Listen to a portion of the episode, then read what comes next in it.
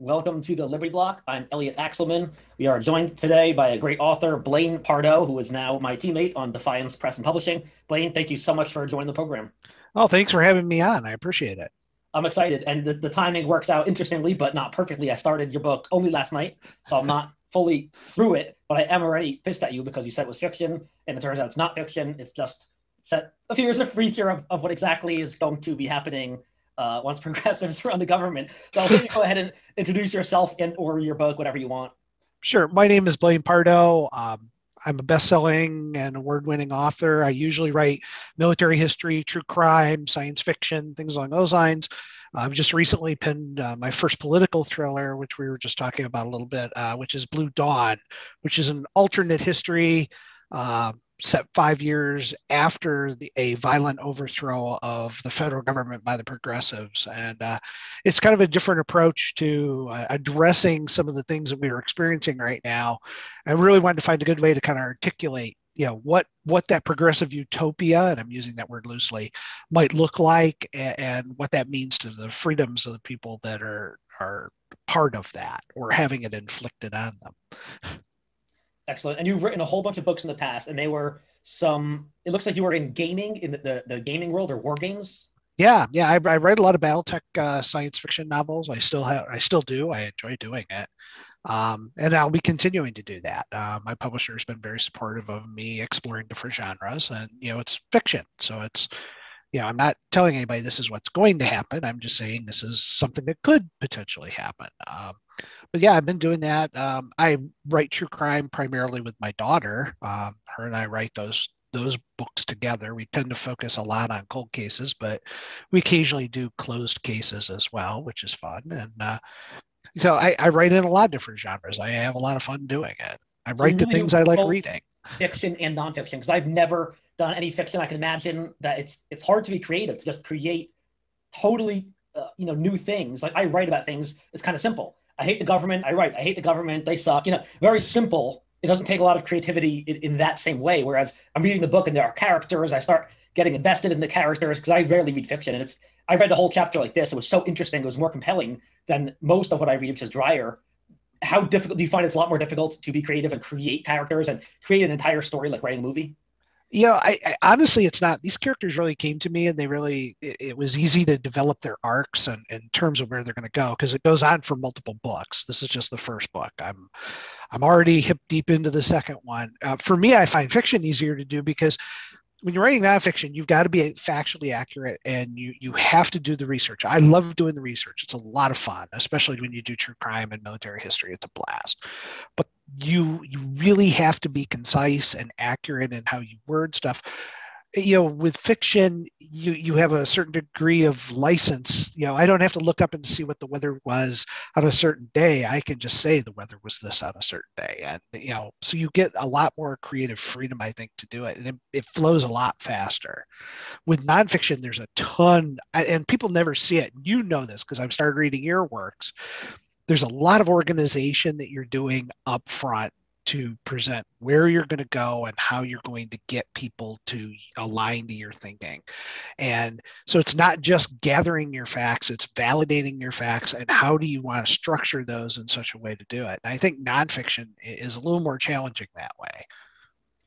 Yeah, that's a great point. And I was thinking about that a little bit as well. Like there's a lot of tedious research and, and fact checking. Of course, I don't want to get things wrong, so I make sure I find some pretty good sources and hard numbers and figures. Whereas you obviously have a lot more creativity, a lot more freedom to you know make up exactly like I see you made up some future agencies, which again I'm pretty certain are actually going to happen. We're going to have national police force. You've been saying it for years.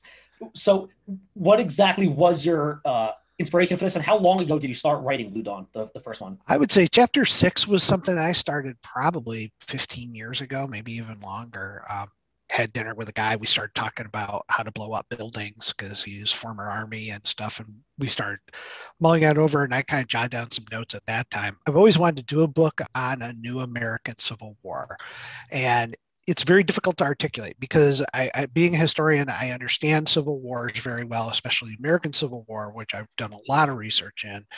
And I think what people are always looking for is, well, you know, what state is going to go which way, and it doesn't. This is we're no longer that country. We this is a civil war where you're looking at urban areas versus rural areas, where you're looking at certain geographies and counties against other counties, and the numbers don't match up, and the way war would be fought would be very different. So I had to really spend some time kind of mulling over the actual reality portion of this because I want people to be immersed when they read the book and, and really go, okay, this makes sense how it's unfolding. Because the minute they start going, it doesn't make sense, everything falls apart. And, to be honest with you, the, the news media has handed us everything. You mentioned the, the nationalization of our police force. President Obama pushed for that you know, and I, I went and researched the speech on that. AOC is a wonderful wealth of material. I mean, you know, of things, you know, their their entire um, project of tracking Trump supporters so that they can extract revenge on them, you know, and things along those lines. So, in many respects, the news media literally served me up. Uh, a wealth of material and really what i decided to do is let's give the the progressive left everything they want so i've given them everything that they want. They're locking up the the conservatives and sending them off to social quarantine camps, you know, for their own good, of course. But um, you know, so you know that I kind of equate this. I read the 9/11 report, and one of the things that really leapt out at me in the 9/11 report, when, when you read it, is they go, "Look, Islamic fundamentalists have been at war with the United States for 25, 30 years. They were attacking our embassies. They were blowing stuff up. They tried to blow up the World Trade Center before they were at war with us. It wasn't until the towers came down and the Pentagon was hit that America really realized, oh, we're at war. And I kind of feel that's where we're at now, where the left is at war with conservatism, period. They're waging war. There's no compromise, there's no middle ground. They're not looking for it, they're not going to give it. And the problem is with conservatives is we tend to view the we tend to view the, that's okay. We as conservatives always tend to view these things as well maybe we can find some middle ground. Maybe we can compromise if we compromise enough we'll, we'll, get along. And every time we're compromising we're the ones compromising. We're giving up things that we claim are our values and, and our our morals. We're willing to compromise those things to try to suit things over. What has not dawned on most conservatives is this the war has already started. This is already happening. And so I really wanted to, from a fictional perspective, be able to kind of capture that and get people to frame that in some way in their thinking. So, you know, it's a piece of fiction, but there's elements of it that are based on real world things that have been said and proposed and initiated you know by the progressive left which makes it kind of an interesting read if you're conservative i think it pisses off some conservatives and i guarantee you it pisses off people on the left so that kind of tells me i've hit the nail on the head yeah, so far everything that I've read, like you said, it, it's very reasonable. Nothing is crazy, um, like unreasonable that, that couldn't happen. Everything is either happening or, or could happen. I see happening as the natural development, the evolution of progressivism and the policies in the United States. I see it happening in the next few years. So in five years, we could totally be exactly there in Blue Dawn. What's interesting is a lot of the things in the book, because it's brand new, right? It came out like a month ago. Uh, came out a couple weeks ago, yeah. Yeah. So and it seems like obviously you included January 6th. So you wrote it. You must have submitted it a few months ago after January 6th, right? Because no, actually, I wrote the book before January 6th. It's so interesting that, like a lot of the things throughout the book, even in chapter one, it talks about how the uh, National Enforcement Service or whatever, the National Police, is tracking and persecuting and uh, intimidating and violating people who are who are crazy radicals and horrible seditionists who do crazy things such as believe in gun rights and believe in capitalism and believe in you know personal liberty. And those are considered radicals and they need to be harassed and eventually arrested and persecuted and put into these camps so they can re-educate them these are things that a year ago I would have said, Blaine, you're crazy, you're a conspiracy theorist nut, take off your tinfoil hat, you're stupid, that'll never happen. But now we're already seeing it. The last few weeks, we're seeing calls of and everyone, obviously, after January 6th, anyone who is conservative or white or pro capitalism or pro gun is, by definition, a treasonous, seditionist bastard who needs to be locked up. And that is how it works already today. So this only happened in the last few months. So things are moving very quickly. You know what I mean? Even a year ago, I would have said you're crazy, but now it's it's happening. Yeah, it, it's amazing to me what I've experienced going through writing this book because you know I've I've had people jump up and down on me who clearly haven't read the book, but they go, "This is you are an alt right conspiracy, QAnon conspiracy," and I'm like, I had to look up what QAnon was. You know, I mean, I was everyone's like, a QAnon now. Everyone's QAnon. They're all they're all tied to it, and the word alt right is thrown around now as radical. And, and, I've got a friend who's in the military right now, and he's like, you know, they're going through trying to identify, and I'm using air quotes here, extremists. But what they're really looking for is who are the conservatives. Mm-hmm. That's what we're trying to find is who are conservatives, because now any thought of conservatism is considered radical and so they can label it any way they want they can package it any way they want and that that puts you in this camp of of extremism. Uh, you know i think both sides misuse the word nazi a lot you know they we use it incorrectly on the left the left definitely misuses it on the right and and it's it's things like that that i think kind of galvanize us and what we've also seen is that they have developed a mastery of the English. They've taken control of the language. They control what the words mean. And if they don't like what the words mean, they change the words. So, four years ago, we had global warming. Global warming was going to destroy everything. But then we had two winters that were actually quite cold. So then we decided it's not global warming, it's global change, it's climate change. That's the new package for this. And, and so they're constantly rebundling and repackaging the language so that if you go and say, well, global warming do, you know, doesn't apply, and I, am not arguing pro or con on any of this, but if you go and say anything about global warming, go, well, we're not talking about that anymore. We're talking about climate change. Mm-hmm. And that's how and, they blame us for if it's too hot, too cold, too wet, too dry, too few storms or too many storms. It's climate change, and it's because of horrible white people like Blaine. It's your fault. Yeah. Yeah, and I've I've had people label me all sorts of crazy stuff on the internet, and yeah, it's amazing to me because I'm like, look, I'm not advocating any of this. I'm not. I'm just a writer. I'm telling stories, and I'm trying to frame it in a way so that people can have a good conversation about this people are they climb all over you. Uh, I've had somebody, yeah, I had to go out, go to court, and get a protective order because a person threatened me. Um, you know, because and this was before the book was out. that somebody went off the deep end and started reaching out to a close friend of mine and saying, oh, "Hey, I want to effing shoot him in the effing garage," and, and it it blew my mind that somebody would be that unhinged over something they hadn't even read. Well, no one had cover, read it. And your book cover is pretty racist and oppressive. It has the uh, Mount Rushmore on it, right? That's yeah, racist and oppressive. So you, you know. Well, that word from the get go. That word racist has now been so misused. I'm not sure personally even uh, does it have the same meaning that it did before because everything can be I, they removed a, a boulder somewhere out west this last week mm-hmm. because mm-hmm. it was a racist boulder and I struggle with how how can a big stone be racist? I it, it really does blow my mind what I'm watching unfold here. And the media, you know, to me, there's this unholy alliance of the progressives, big tech, and the media, and it's this unholy little trinity that they have that uh, kind of conspires on this, and they totally agree to it. I, I, I struggle I don't know what for sure everything that happened on January 6th. I'm not saying it was an insurrection or not, but nobody's been charged on that yet. Now, a single person who's been arrested has been charged with treason or has been charged with insurrection. So if no one is charged for insurrection, did an insurrection actually happen? But you know, that afternoon it was being called an insurrection. And if you uh, come out in any way, and deadly insurrection where people died yes and, and, being a historian i immediately went into research mode i'm sure you did too and i started digging around going well how many insurrections have we had where no one took weapons in you know to to overthrow government? And i have yet to be able to find uh, other than peaceful protests that have led to change like what gandhi did etc i can't find any evidence of a violent insurrection that was completely unarmed you know and if they had caught these people with handguns and machetes and things on those lines those would be paraded out on tv for all of us to see it and these are the exact people who have weapons this is the far right alt-right conservatives trump supporters everyone knows they have weapons if they would have wanted real violence they would have brought them the fact they didn't bring them means it, they really didn't mean to just do a protest.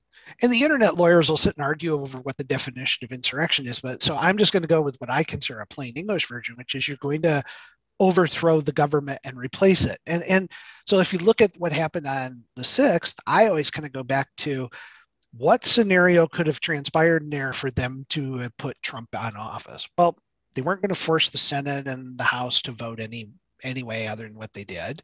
If they did, they'd simply reverse it. Um, if they killed everybody in there, that wouldn't have changed any. You know, it, there's no scenario where the government is replaced, where where this crowd was going to do that. Now they're completely guilty of federal trespassing charges, uh, ignoring the orders of, of law officials, you know, on federal grounds.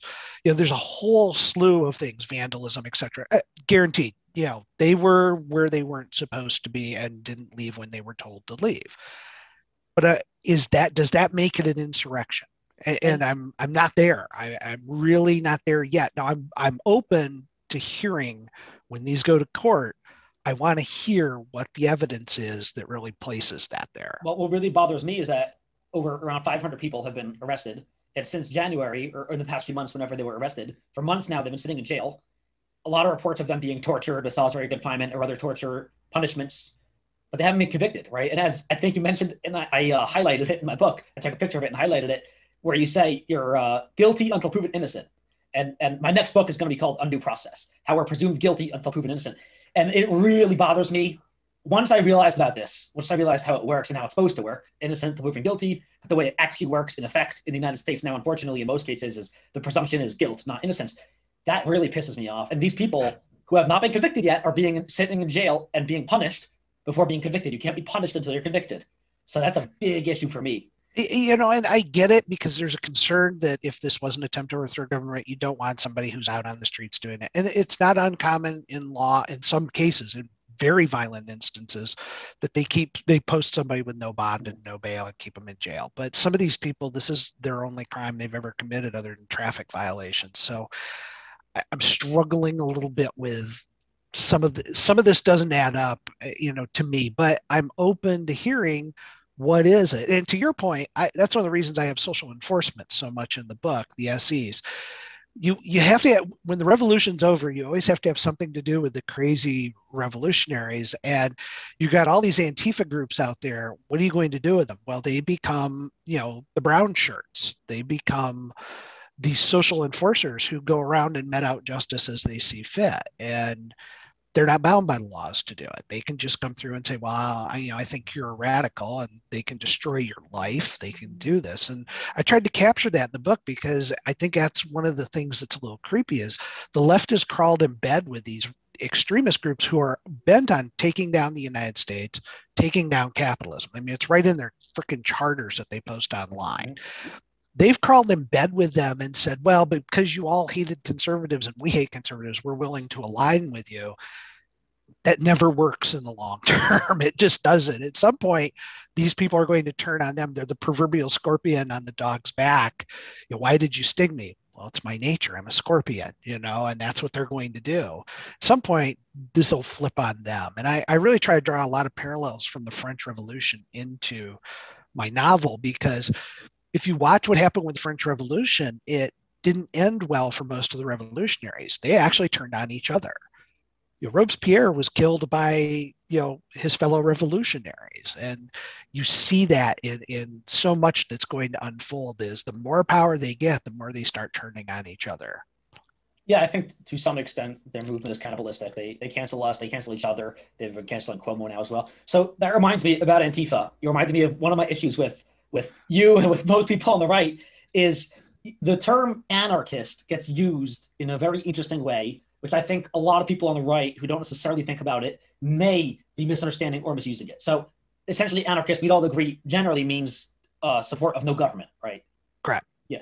So when basically BLM and Antifa, I understand why some people call them anarchists, and they might identify as anarchists themselves, but essentially what BLM and Antifa want is not less government, like anarchy. They want more government. They want communism, authoritarian communism. So in general, when BLM, and Antifa, progressivists like AOC, she doesn't want less government. She wants more government. So that's where, you know, I know they burned stuff down and they tried burning down courthouses. That obviously is kind of anarchistic, but you see how I kind of an issue with calling Antifa anarchists and saying those darn anarchists want no government. And I'm like, no, I want no government. I want to get rid of taxes and all the government. They're the opposite. They, they want more authoritarian communism. You, you see why that gets awkward? Oh yeah, as a historian, I always go back to the anarchist movements from the 19 teens and 20s that that emerged and a lot of what they're doing very much mirrors what you see with antifa which was they did random bombings of stuff that had nothing to do with any cause. It didn't fulfill anything. They were just sowing seeds of chaos. And to a certain degree that's where i fall with it is these people are willing to sow seeds of chaos and, and to cause anarchy. That doesn't necessarily make them traditional anarchists but in dialogue people will refer to them as such you know that that's where it falls. There's a big difference between that getting into the clinical aspects as you're kind of done which is let, let's look at actually where they fall on that spectrum. And i think there's there's a lot of uh, a lot of concern I have is that their expressed move, movements have said we want to do away with capitalism. We want the United States to come down, and and I they definitely want to reboot it in some sort of socialist image. And, and they might it, be a little confused as well. I mean, they say they want like anarcho-communism, which is probably a uh, an oxymoron. You know, you have to have very strong government to have authoritarian communism. It's the ultimate omnipotent government, but anarchism is the opposite. So anarcho-communism in general, I would say, is an oxymoron. But I think some Antifa's probably confused, right? They say they want less government, but they're asking for more government. Yeah, I don't think they, you know, and people go, well, Antifa's not a group, so you can't apply values against them. But each group kind of you know they each stand alone. I think they don't agree with each other. They're not organized. One of the premises i have to do in the book is at some point they're going to have to align on certain actions um, and coordinate what they're doing they're definitely organized. And anybody that tells us that Antifa doesn't exist and it's not a real organization, they collect money, they purchase things, they organize, they have training, they have all the elements of an actual organization. The fact that they may not have filed appropriate tax forms or whatever, you know, again, I don't subscribe to the craziness of internet lawyers trying to parse out what you know they are and what they aren't. I think what they're going to end up with is exactly as you described. It it is big government. It is there's no way around that. And they seem to believe that there's this endless well of money that that they can tap into to do all the things that they want to do. Uh, you know the concept of you know flags being racist and you know our money is racist and things along those lines. It's like I, I don't understand how they can align against physical objects the way they do. Oh, it's literally everything. They've said the Smithsonian, which is a museum associated with the federal government, it's run by the federal government, I believe, the oh, Smithsonian yeah. system. They came out with a blog post, and it was right next to their anti-racist blog post. Is a racist blog post saying um, characteristics of whiteness, and it lists all these horrible things that white people do. And white people do a lot of horrible things, like they believe in uh, hard work, linear logic, and like family, all these terrible things, right? So it's very interesting trying to paint, you know, white people as evil for these horrible things, but they list like literally, objectively positive characteristics, like hard work and virtue and decency and um, you know, uh, capitalism and linear logic and math and respect. Like those are literally positive attributes. So that was interesting. So another thing that that gets me, and it's kind of hypocritical, is Antifa literally stands for anti-fascist. And when we accuse them of being authoritarians or fascists or communists, they say, we're not fascists, we're anti-fascist. It's in our name, so it must be true, right? Like, because we all know the name must mean, you know, like liberation must mean that you want freedom. But what's amazing is that the definition of fascism, literally the definition, if I'm not mistaken, is the government and private enterprise, all private business, blending into one, such that the government controls the economy, right? Which is, you know, very similar to socialism, of course. Fascism is literally like like the government c- controlling businesses isn't that what we have now? Isn't that what the left supports, where the government and Amazon and Google and Facebook are so closely in bed, they're indistinguishable from one another? So we have an increasingly fascist society, and it's kind of being pushed by the left. And those who support Antifa probably support actual fascism as well. I, I believe so. And I think uh, a lot of the push needs to come back to, I think if you'd gone back 10 years and said, to, to the liberals in Congress. And, you know, how do you feel about if, if I told you that Amazon was going to be this giant megacorp that controlled data and literally all online shopping that occurs? How would you feel about that? How would you feel if, you know, certain social media platforms literally started editing what you were doing?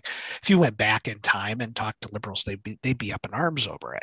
It's to their advantage right now. So they're completely comfortable with it. And this goes back to what I said with Antifa. They're willing to crawl in bed with people that they don't have control over. And at some point that flips, it always does. but I, I, don't see it happening really soon, unfortunately. And that's right now, I think uh, what I'm seeing with big tech is they're waging what I call monkey warfare against conservatives. Uh, when my book was released, the morning my book was released, all of the pre orders for the Kindle version were terminated. now, Amazon sent I had pre-ordered a copy of the Kindle version for myself just just to have a copy and Kindle sent me a message I got a message from Amazon saying publisher has canceled this book. So I reached out to our publisher and said, well, what happened? They said, we didn't touch anything. We have no idea what happened. And when we got together as a group of authors, we started talking, and this is not uncommon. We had one author whose book mysteriously went to $800 a copy. Now, Amazon, you know, will fix it and straighten things out. But oops, well, for a while there, that person's not selling any books. Mm-hmm. Uh, I had one author tell me, he said, I've been trying to post on your um, book. I bought a copy and I've been trying to post a review of it. And all his review was, it's a great book. I highly recommend it. It's been flagged twice by Amazon for being radical content extremist, and they won't post the review. So, you know, there's this whole when I hear that there's no censorship and then I hear that, you know, big tech really isn't monkeying with people, et cetera, they are. They're totally monkeying with us. And, and they know it. They think it's cute. They think it's funny. But in the end, you know, if this were done to them, if this was done to Michelle Obama's book, there, there would be huge outcry uh, on the part of, of, liberals about, oh my God, what are we going to do to rein in Amazon's tyranny? There would be as long as peaceful protests in Seattle. Yeah. so when Facebook or Amazon or Google does this censoring or punishing conservatives, clearly targeting libertarians, conservatives, that's one thing. And I, for years, up until a few months ago, was a private property free market absolutist. And I said private companies can do whatever they want. But where the fascism comes in is when the government is doing it. If the government shuts down your book, that's obviously a violation of free speech. And I argued bitterly. If you go back and forth on, on the podcast, I argue with Ed, who's who's an attorney and he's one of the co-hosts on our podcast. And I argued with him a lot. And I said, no, private companies can do what they want. And he won me over over months and months of arguing. He beat me over the head with it. And he finally won me over. And he convinced me that the government has so much influence over it. Meaning, for instance, if the government gives Bezos a billion dollars and a wink and a nod and says it would be a shame if you canceled some conservative books, and then Amazon cancels your book, that's not Bezos making that decision in a vacuum. That's government coercing him or influencing him or incentivizing him to punish us. And then the government involved. And then again, that's semi fascism, right? That's a government doing it. And the government's doing this. I'm not saying they're giving billions to Bezos saying target Blaine and, and Elliott, but when they're like we recently had a few weeks ago, we were debating this, and then Biden came right out. Biden and Jen Psaki said, We are working with Facebook to make sure we're telling Facebook to censor any misinformation about COVID. Anyone who says COVID is less dangerous than the elites are right saying. Right where I was going to go. I was so going to go there. So that kind of settled the debate. I was debating with other libertarians and anarchists about this. And I said, listen, I was exactly where you were a few months ago. I'm the biggest private property rights absolutist in the world. That being said, this is government. This isn't private. No, put it this way, no store owner in anywhere in the United States who says I have to put a mask on when I enter is making that decision of his own volition.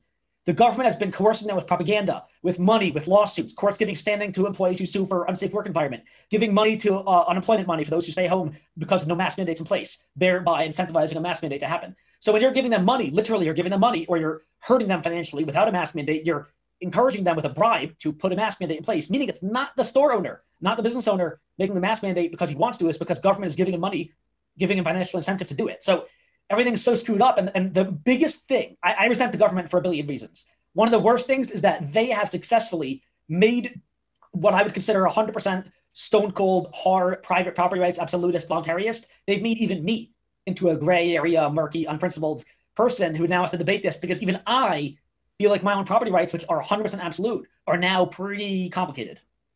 You've hit the nail on the head. I see it all the time when somebody posts something, they post a funny meme about COVID. And a fact checker will immediately block the view of that and say, you know, click here because this is misleading. Well, who told you it was misleading? Your Facebook. Okay. No offense, you're not a medical authority on jack shit. You know, so who told you what was right and what was wrong? Well, we get it from the CDC, we get it from reliable sources, science, you know, which seems to be the the big outcry for everything. And yeah, I, I've watched that, and it's exactly what it is. It's the government is telling them do this block this. We want you to do that. We want you to corrupt it. So if you post eh, you know i guess rand paul got pulled down the other day for for posting stuff. Rand paul's a doctor. So I, am confused you know where how, how is he less valid than another doctor? Well the it's, government determines what is the truth and i, I assume you read 1984 oh yeah. The, the government whatever they say becomes truth and law and science. If they say the sky is not blue it's green. If they say you know the, the earth is on top and the sky's on bottom, that becomes the fact. If literally, if the FDA and CDC say it, if the DHS says it, that becomes the fact. And that's what's so scary. It's, it's like we're living in a dystopian Orwellian world now where they can come out tomorrow and say all white people are by definition Nazis and have to be killed. And that becomes the fact and the accepted truth throughout the world. And that's why I'm so pessimistic. As again, as you say in your book, it's so realistic to me because I'm already a pessimist who I think can see what the future is bringing because I've you know gotten decent at predicting the uh, trends and, and how things evolve. It's it's going to be exactly like that within a few years, maybe less than five years. What the government says is the law, and and anyone who believes in even capitalism or homeschool rights or gun rights or economic freedom or personal liberties or health freedom, anti-vaxxers, they're going to be considered a menace to society and either shot like some people want, you know, some leftists are tweeting now they want to just shoot anti-vaxxers because um, they care about life. That can happen in the future. And once that happens, we're screwed. That's why I'm so big on splitting up the United States so at least we can save a few states with some, you know, normal people who aren't violent sociopaths and let the others, like California, be crazy. Yeah, it, you know, there there are some places that are so far gone that it's so deeply indoctrinated that you know, and they've had decades of baking this into the kids at, at every grade level, all the way through college, and uh, you know, is it salvageable? I I always I always kind of side on the side of eventually reason takes over you know and, and, people do eventually arrive at the right conclusions but the journey to get there is long and very very painful. And i you know there are some states that i don't know how california even functions. I mean it just it, it amazes me that you know uh, watching their governor in the middle of this pandemic going to restaurants without a mask on you know literally the same day he's telling people you have to do this. And there's no outrage. There's no, you know, yeah, they're recalling him, but will they really, you know, in the end, you know, is this a, or is it a political gesture? It's going to cost more millions of dollars. You know, uh, you look at the homeless problem there, I, I don't think anybody's actually addressing what's happening there. And it seems to be very acceptable that well we have a huge homeless problem. I, I, talked to a friend of mine who was doing court duty in san francisco and he was like i got off the, the train and he goes it's literally you have to watch where you're walking on the sidewalk because there's piles of human feces mm-hmm.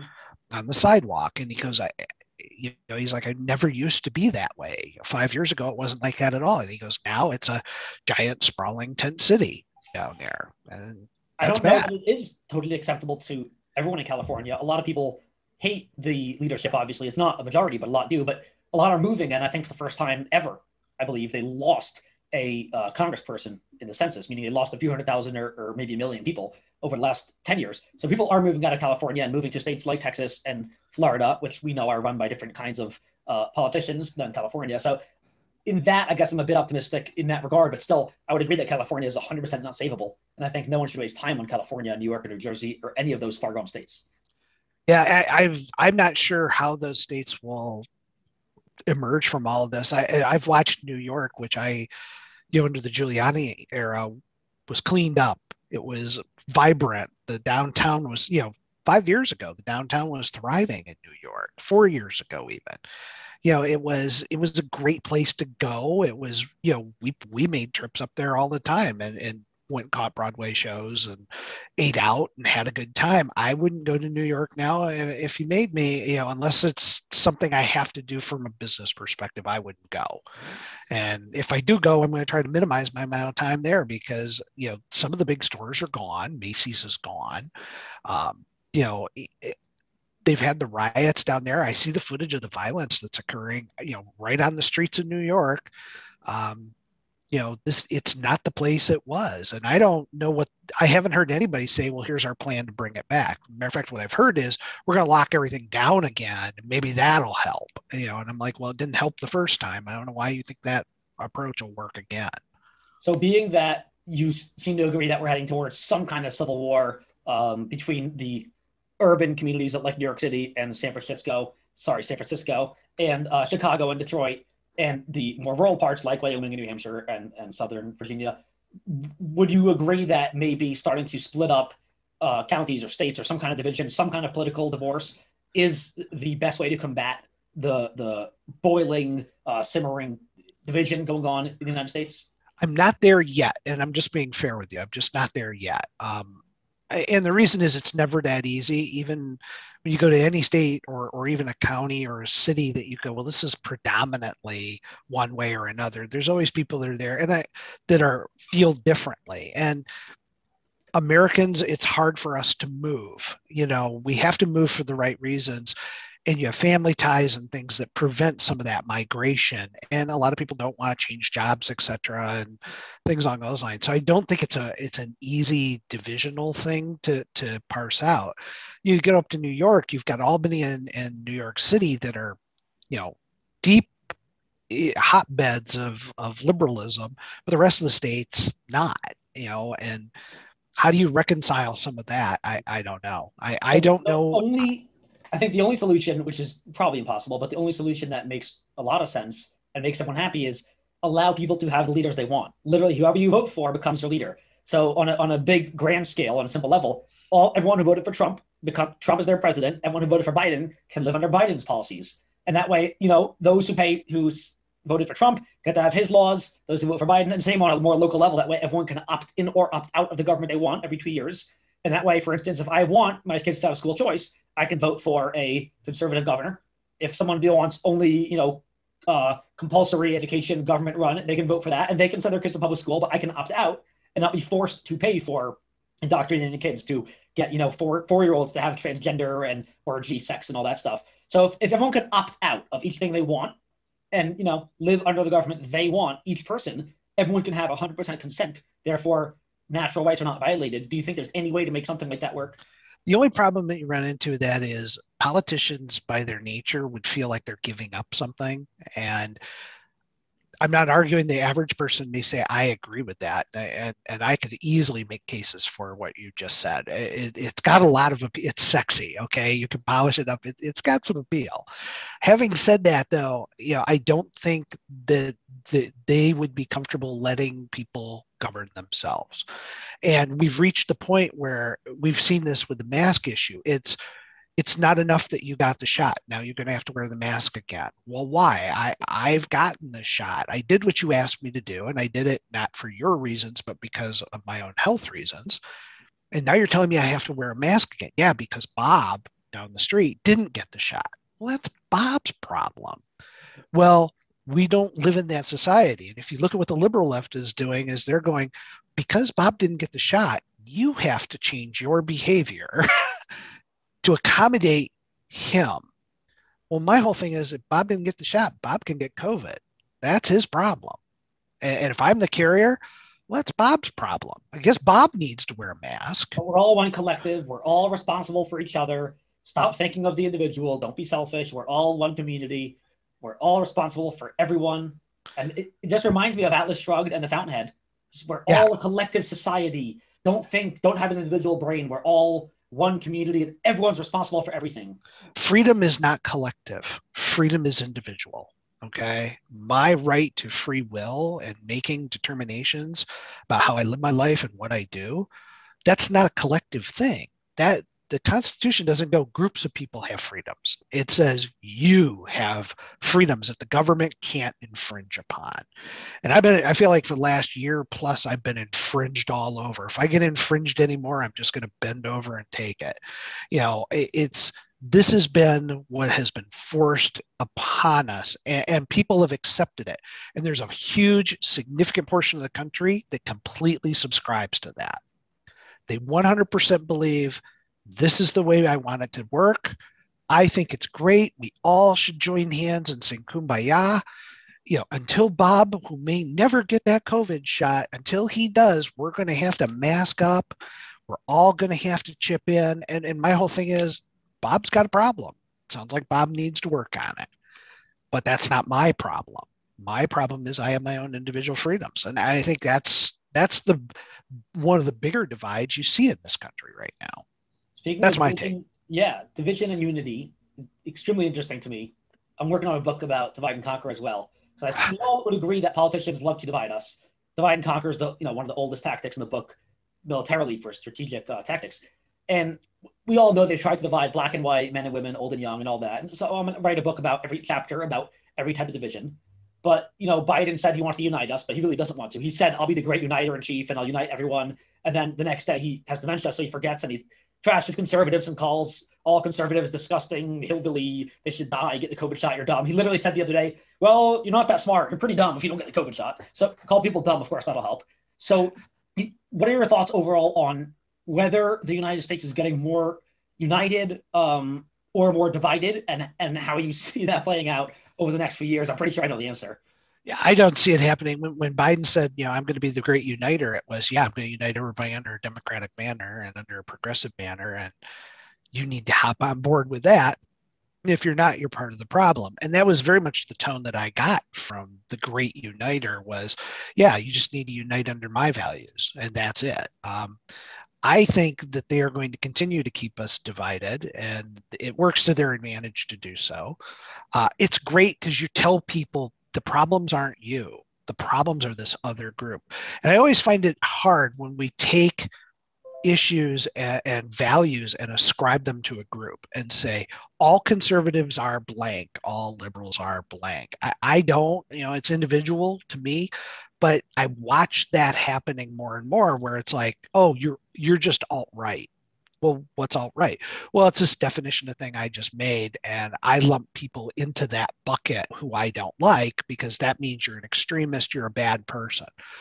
You know and it's so interesting to watch that happen and watch the dynamic of that happen because it's all about as you pointed out keeping us divided. It's if we can't come up with a bucket we'll make a bucket you know so alt right i heard it at, when it first came out npr did a piece on it i wish i had kept a copy of it because they brought out experts who, who couldn't agree on what it meant they're like it's a made up word well okay you know this was I, I was sitting there going, if it's made up, then it doesn't have any real tangible meaning.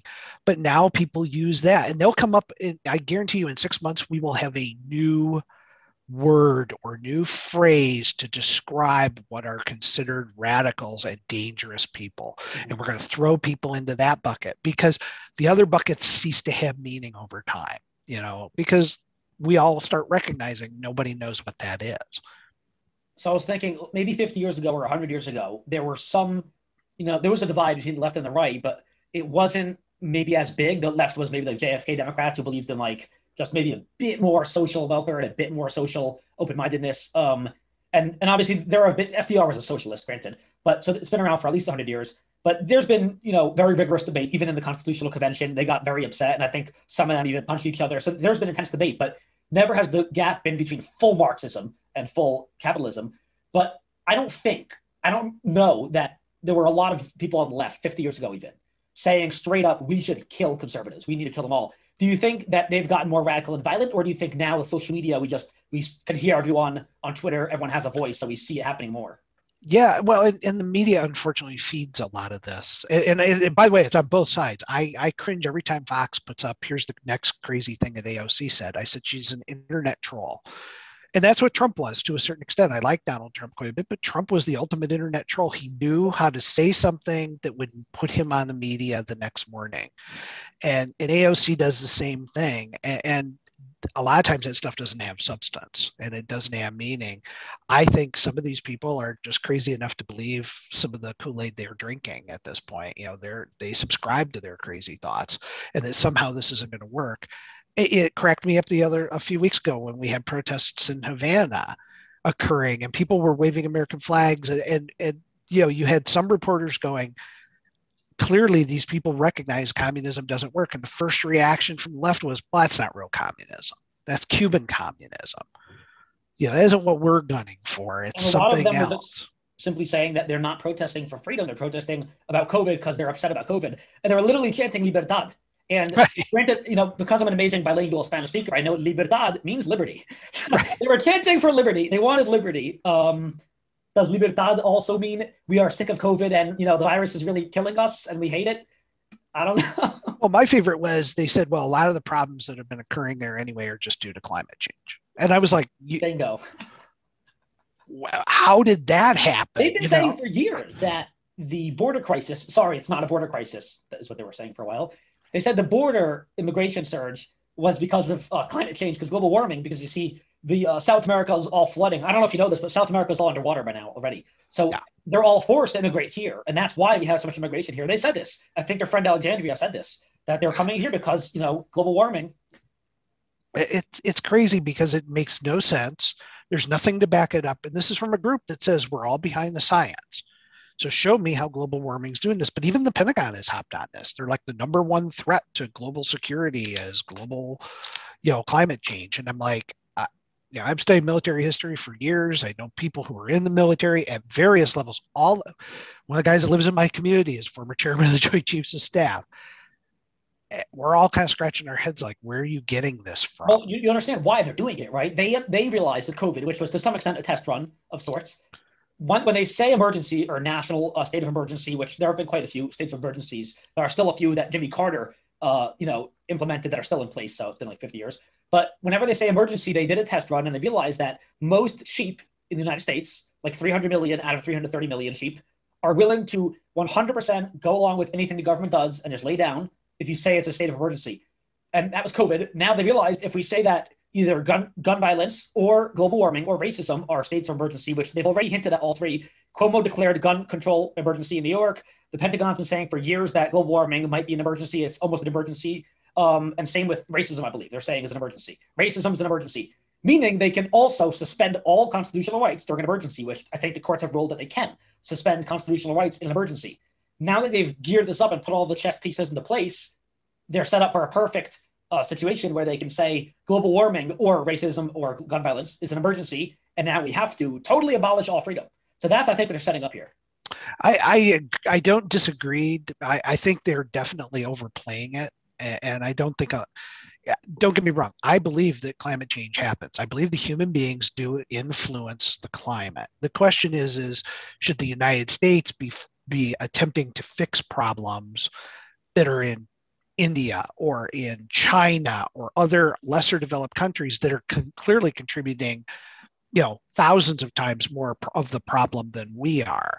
You know and and what i worry about is the government level solutions and i call this the light bulb solution. Remember a few years ago we did away with regular light bulbs. We went to you know mercury based light bulbs and and leds and overnight suddenly you couldn't buy a normal light bulb. And i was like who the hell voted on this well, Congress did, and, and the president signed off on it, and it was in a bill, and it was it's oh, this is for the better. We were going to have an, an energy crisis. This saved a lot of energy, and I was like, but I want a regular light bulb. I want that. And it's like, no, you can't have that anymore. It's like low flush toilets. We took those away from you.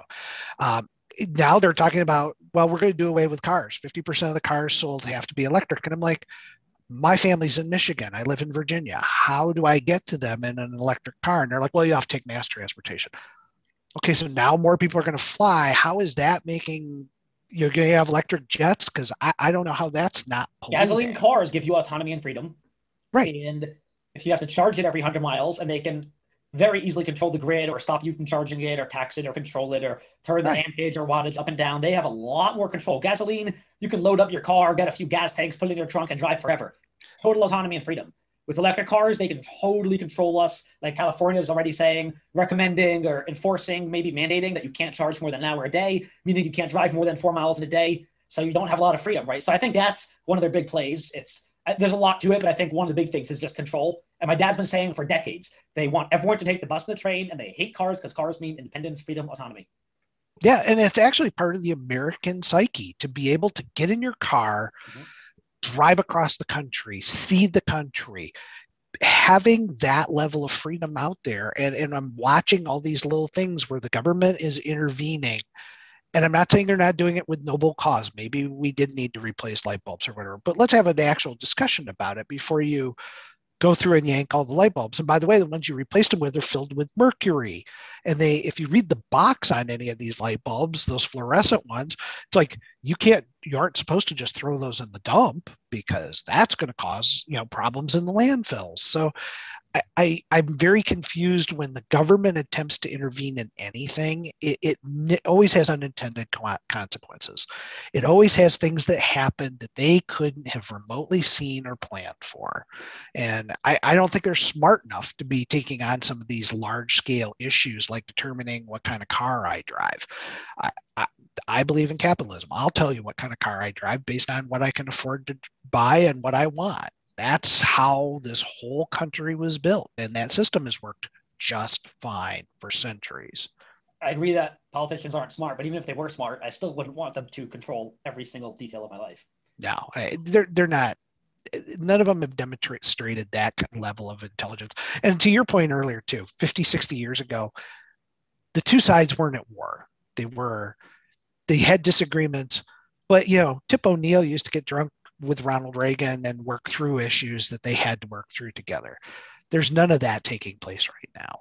Um, it is, it's going to be our way because we're in control. And, and, don't get me wrong, Trump did the same thing when when Trump and the Republicans were in. It was we're going to do things our way. It, it's there's no middle ground. Once we started this resist movement, and said, whatever he does, we're resisting it. We don't even care if what he does is something we agree with. We're going to resist it that caused uh, this ripple effect i think to where now it's like fine then we're going to resist everything that you do. And it's the the level of the divide is much more significant and much more crisp than it's ever been. I don't think the solution was guys like john mccain either. I, I don't think compromising got us there. It, it didn't work. We always ended up conceding something to the other side. And i didn't see where they were conceding things so I don't know how they're going to work through this at this point. Excellent. So we're going to wrap up in a minute. What else can you tell the viewers and listeners about the book? Obviously, don't give away the whole thing and don't spoil it for me. What else can you say? Because you touched on it a little bit in the beginning. Well, I got to tell you, the book is really, it, just bear in mind, it's piece fiction, but it's really based on a lot of real world things. And it's really designed to walk you through some characters who realize how corrupt the system is and how they're going to have to reset it and it takes you on kind of a wild ride to do that. And it's very interesting. You're going to see some great character development in this where characters change sides and kind of their perspectives are altered and changed as they go through this. Plus you get the entire tapestry of the united states as kind of the background for this. It really lays the foundation. This leaves you with the start of that civil war you know again in fictional terms but it, gives you that basis for how it all unfold Perfect. And how can people find the book? What's the best way to buy it? And how can people find out more about you? Uh, you can always find me on the internet. I, have got a website, blainepardoe.com. You can look me up. Um, the best place to get the book, obviously, right now is on Amazon. Uh, if they don't bump the price up to $800 a copy, it'll be great. Uh, so yeah, I always recommend people, yeah, if you want it quick, get it, get it from Amazon. And I think it's going up on several other retailers later this month. So. And will it be in some Barnes and Noble? I'm hoping they've got it in Nook right now. They're supposed to have it in paperback, but I, I haven't seen it yet. An audiobook as well. Yes, yeah, they're working on the audiobook. I, I